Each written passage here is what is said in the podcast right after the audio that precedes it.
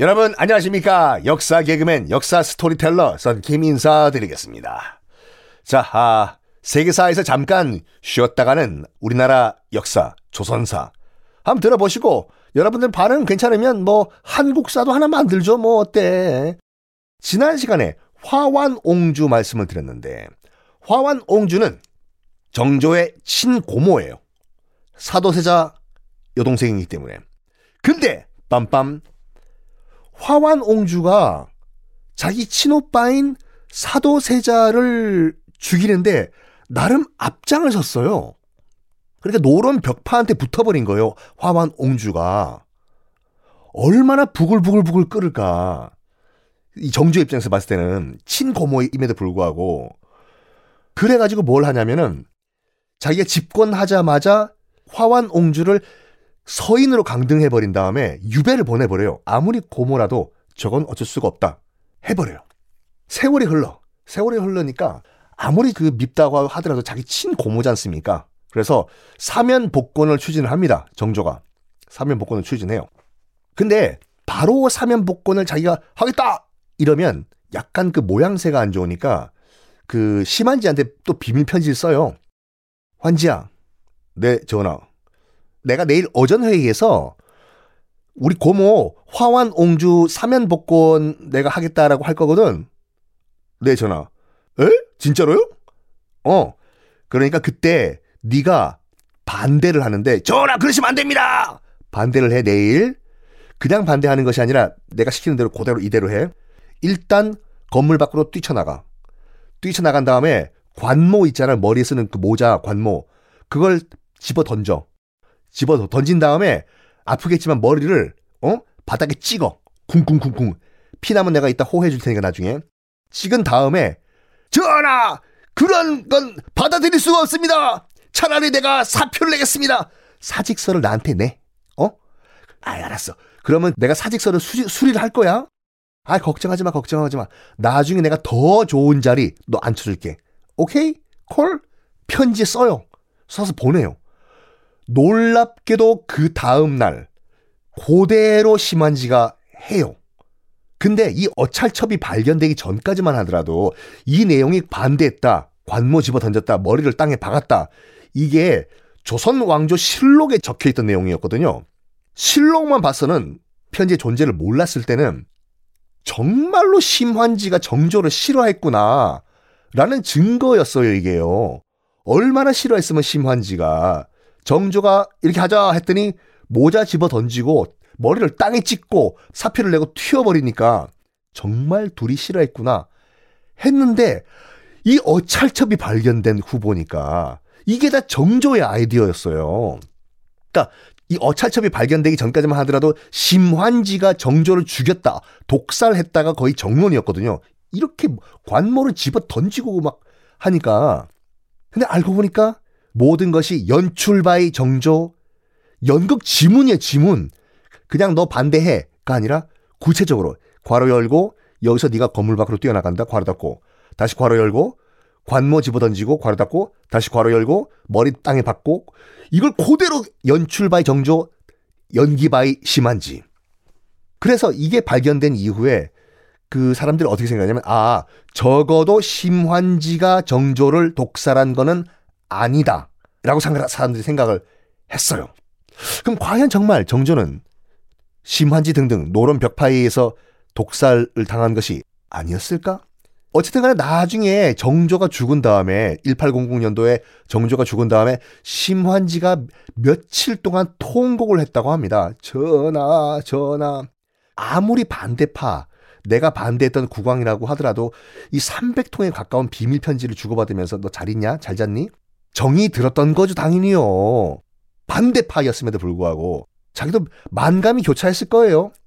그렇게 나한테 인간적으로 접근했던 임금이 어찌됐거나 의문사를 한 거 아니에요. 미안한 마음에 며칠 동안 통곡을 했다고 합니다. 심환지가. 그러면 과연 정조는 독살이 된 것인가? 역사학자들과 역사를 전공하신 분들은 감히 그런 말은 못해요. 왜냐하면 증거가 있어야지 그런 말을 할 수가 있는데 저는 이런 말씀을 드릴 수 있는 게 뭐냐면 저는 역사학자가 아니라 역사 스토리텔러이기 때문에 빈칸, 빈칸들은 제 상상력으로 채워 넣을 수가 있거든요. 사극도 그렇게 해서 나오는 게 사극들 아니에요. 역사 영화, 역사 드라마, 영화도 그렇고. 자, 상황은 이렇습니다. 일단 팩트는 정조가 승하기 한 두 달 전에 두 달 전에 정조는 격분을 해요. 왜 격분을 하냐? 내가 그렇게 인간적으로 접근해가지고 노론 벽파한테 제발 좀나좀 도와달라. 조선을 개혁하는데 좀 도와달라. 어? 도와달라.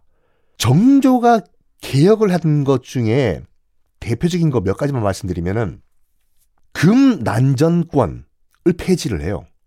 금난전권. 뭐냐?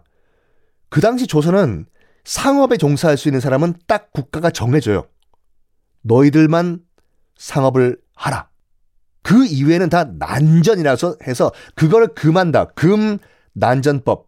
그 말은 뭐냐면 국가에서 허락한 사람들만 장사를 하고 나머지는 금한다 이거거든요. 정조는 그것 없애버려요. 과감하게.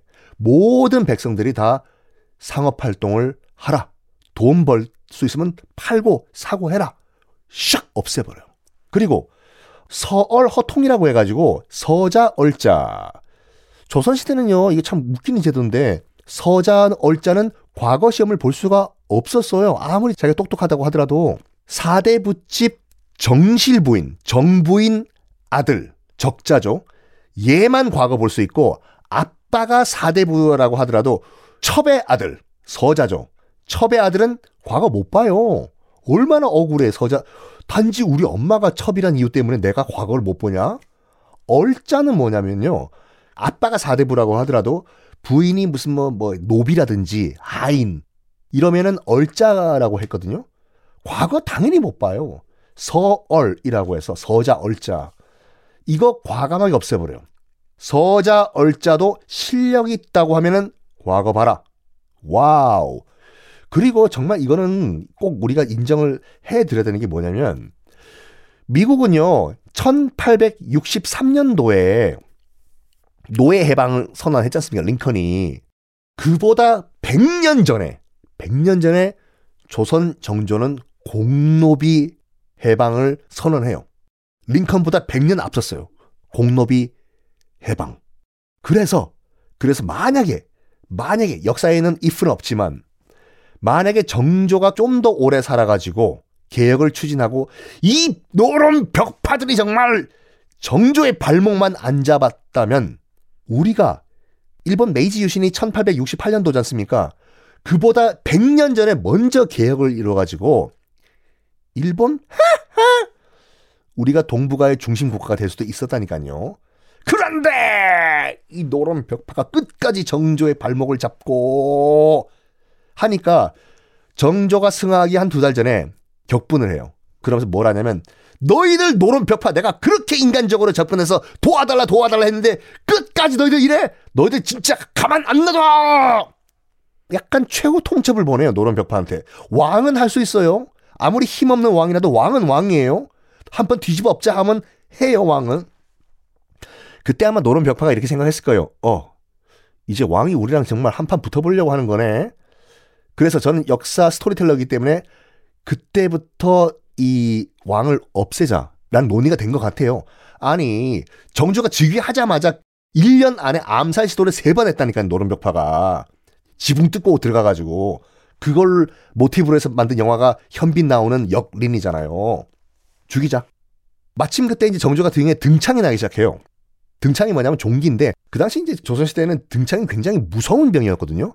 항생제가 없다 보니까 걷잡을 수 없이 이게 병세가 악화가 됐어요. 등창 때문에 죽은 왕도 많아요. 그래서 그때는 여름이었거든요. 7월. 어떤 처방을 쓰냐면 연훈방이라는 치료법을 쓰는데 연훈방이 뭐냐? 수은을 태워 가지고 머큐리 수은을 태워서 그 연기를 환부 그 종기에 쐬게 하는 그런 치료법인데 여름이지 않습니까? 근데 그 연기를 좀 더 환부에 쐬게 하기 위해서는 문을 다 닫았겠죠. 그럼 정조는 얼떨결에 그 수은 태운 연기를 마셨겠죠. 그렇죠. 근데 수은이란 게요. 뭐 여러분도 제 세대 때는 그런 분도 계셨는지 모르겠지만 예전에 우리 저기 학교에서 수은 온도계 저는 안 그랬어요. 저는 안 그랬어요. 저는 안 그랬어요. 딱 깨가지고 순 빨아먹는 애들 있었거든요. 절대 따라하시면 안 돼요, 이거 절대. 하면 안 돼요. 제 친구들도 몰라서 그랬던 거예요. 그 당시 국민학교 때요. 순 조금만 빨아먹으면 온몸에 힘이 다 빠져버려요. 수은 중독 때문에. 근데 정조는 계속해서 수은 태운 연기를 마셨잖아요. 여름에 문 닫아다 놓고 당연히 기운이 다 빠졌겠지요. 정조는요. 그때 누가 등장을 하냐? 누가 등장하냐면 정순왕후라는 여인이 등장을 합니다. 정순왕후가 누구냐? 영조의 계비예요. 영조의 와이프. 나이 차가 50살이 넘어요. 아유 그 할배 정말 아우 영조 정순왕후가 노론 벽파의 정신적인 어머니였어요. 노론 벽파의 정신적인 어머니. 왜 그랬냐면 정순 왕후의 남동생이 있었는데 김귀주라고요. 아니 자기 누나가 왕비인데 아우 방귀 좀 끼고 다니겠죠 당연히 야 우리 누나가 누군지 알아? 어? 우리 누나가 왕비야 정조 때도 그랬어요 아 우리 누나 대왕 대비 우리 누나 너무 심하게 그러니까 정조가 죽여버려요 김귀주를 그러면 정순왕후는 정조와 원수가 되겠죠 자기 남동생을 죽여버렸잖아요 정조가 그걸 평생 한을 갖고 살았어. 네가 내가 남동생을 죽여. 네가 네가 내가 넌 내가 내 손으로 죽여버릴게. 그래서 정조가 거의 정말 정신을 못 차리고 있을 때 연훈방 처방 때문에 한 몇 년 동안 코빼기도 안 보이던 정순왕후가 탕약을 끓여서 와요. 안 봤어요 정조를 정순왕후는 오지도 않고 몇 년 만에 처음 주상전하가 지금 상태가 어떠신가? 내가 탕약을 끓여왔는데 완샷을 좀 시키겠네. 다 나가, 다 나가, 다 나가. 그때 현장에 심한지도 있었고 다 있었거든요. 다, 다 나가라고 그래. 심한지 너도 나가고 다 나가. 그리고 정순 왕후가 가져온 탕약을 먹고 얼마 후에 정조는 승하를 합니다. 그러니까 뭘 탔는지 정순 왕후가 그 탕약이 뭘 탔는지는 아무도 몰라요. 그래서 증거가 없기 때문에 독살이다라고 사학자들은 얘기를 못하지만 저는 스토리텔러기 때문에 빈칸을 채워 넣어가지고 여러분께 말씀드리는 거예요. 1800년도에 그렇게 정조는 어쨌거나 의문사를 당하고 요절을 해요. 또 증거가 될 만한 게 뭐냐면 다산 정약용 선생이 정조의 죽음을 가지고 시를 하나 남겨요. 솔직히 저도 그렇고 다른 뭐 역사학자들보다는 다산 정약용 선생이 더 옆에 있었겠죠. 정조 옆에. 모든 걸 보고 시를 남겨요. 뭐를 남기냐면 범고래 때가 고래를 죽였다.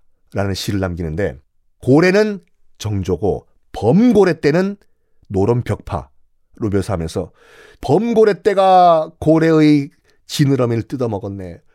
범고래 때가 고래의 살점을 뜯어먹었네.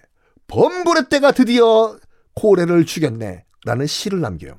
은유적으로 독살당했다라는 걸 다산 정약용 선생이 시로 남겨놓은 거죠. 자, 이래가지고 1800년도에 정조는 죽습니다. 그런 다음에 어떻게 되냐. 아들이 있었거든요. 정조 아들이 그 다음 왕 순조로 즉위를 하는데 나이가 어렸어요. 나이가 어렸기 때문에 그 정순 왕후가 수렴 청정을 시작합니다. 즉 여자 왕이 돼요. 정순 왕후가 이제 집권을 한 거예요. 그런 다음에 정조가 추진했던 모든 개혁 정책들을 다 180도로 뒤집어 놔요. 뒤집어 놔요. 뭐 여러분들이 알고 계시는 것 같이 조선은 1905년도에 을사늑약으로 외교권을 일본에 뺏기고 1910년에 나라가 망하지 않습니까? 그때 망했다고 하는데 실질적으로 조선은 1800년도 정조가 죽고 정순 왕후가 집권하면서 사실상 조, 조선은 망합니다. 그 뒤에 스토리는 뻔해요. 우리가 알고 있는 철종, 고종, 순종, 안동, 김씨, 세도 정치, 나라 꼬리 말이 아니죠. 이래서 조선은 허망하게 개혁의 기회를 놓치고 맙니다. 자, 이 모든 스토리, 이 정주의 안타까운 미완성의 개혁, 이거를 한번 머릿속에 새기신 다음에 수원 화성에 가시면요. 수원 화성이 달리 보여요. 정조가 추진했던 대동사회, 큰 대자의 똑같을 동자거든요. 모든 백성들이 다 똑같이 살 수 있는 대동사회가 어떻게 추진되다가 어떻게 좌절됐는지 바로 수원 화성에서 느낄 수가 있어요. 수원 화성엔 또 그것도 있습니다. 아, 사도세자의 능, 또 거기 있고, 육능이라고 하거든요. 그리고 제가 말씀드렸던 억울하게 삶을 마감했던 정조의 능도 수원 화성에 있어요. 한번 여러분 느껴보시기 바랍니다. 기회되면 저 썬킴이 여러분과 함께 수원 화성 정조의 못다 이룬 꿈 팸투 한번 가보겠습니다. 자 이렇게 로마 편 끝난 다음에 잠깐 정조 이야기를 나눠봤습니다. 다음 시간부터는 또 다른 역사의 세계로 한번 들어가 볼까요? 여러분 안녕.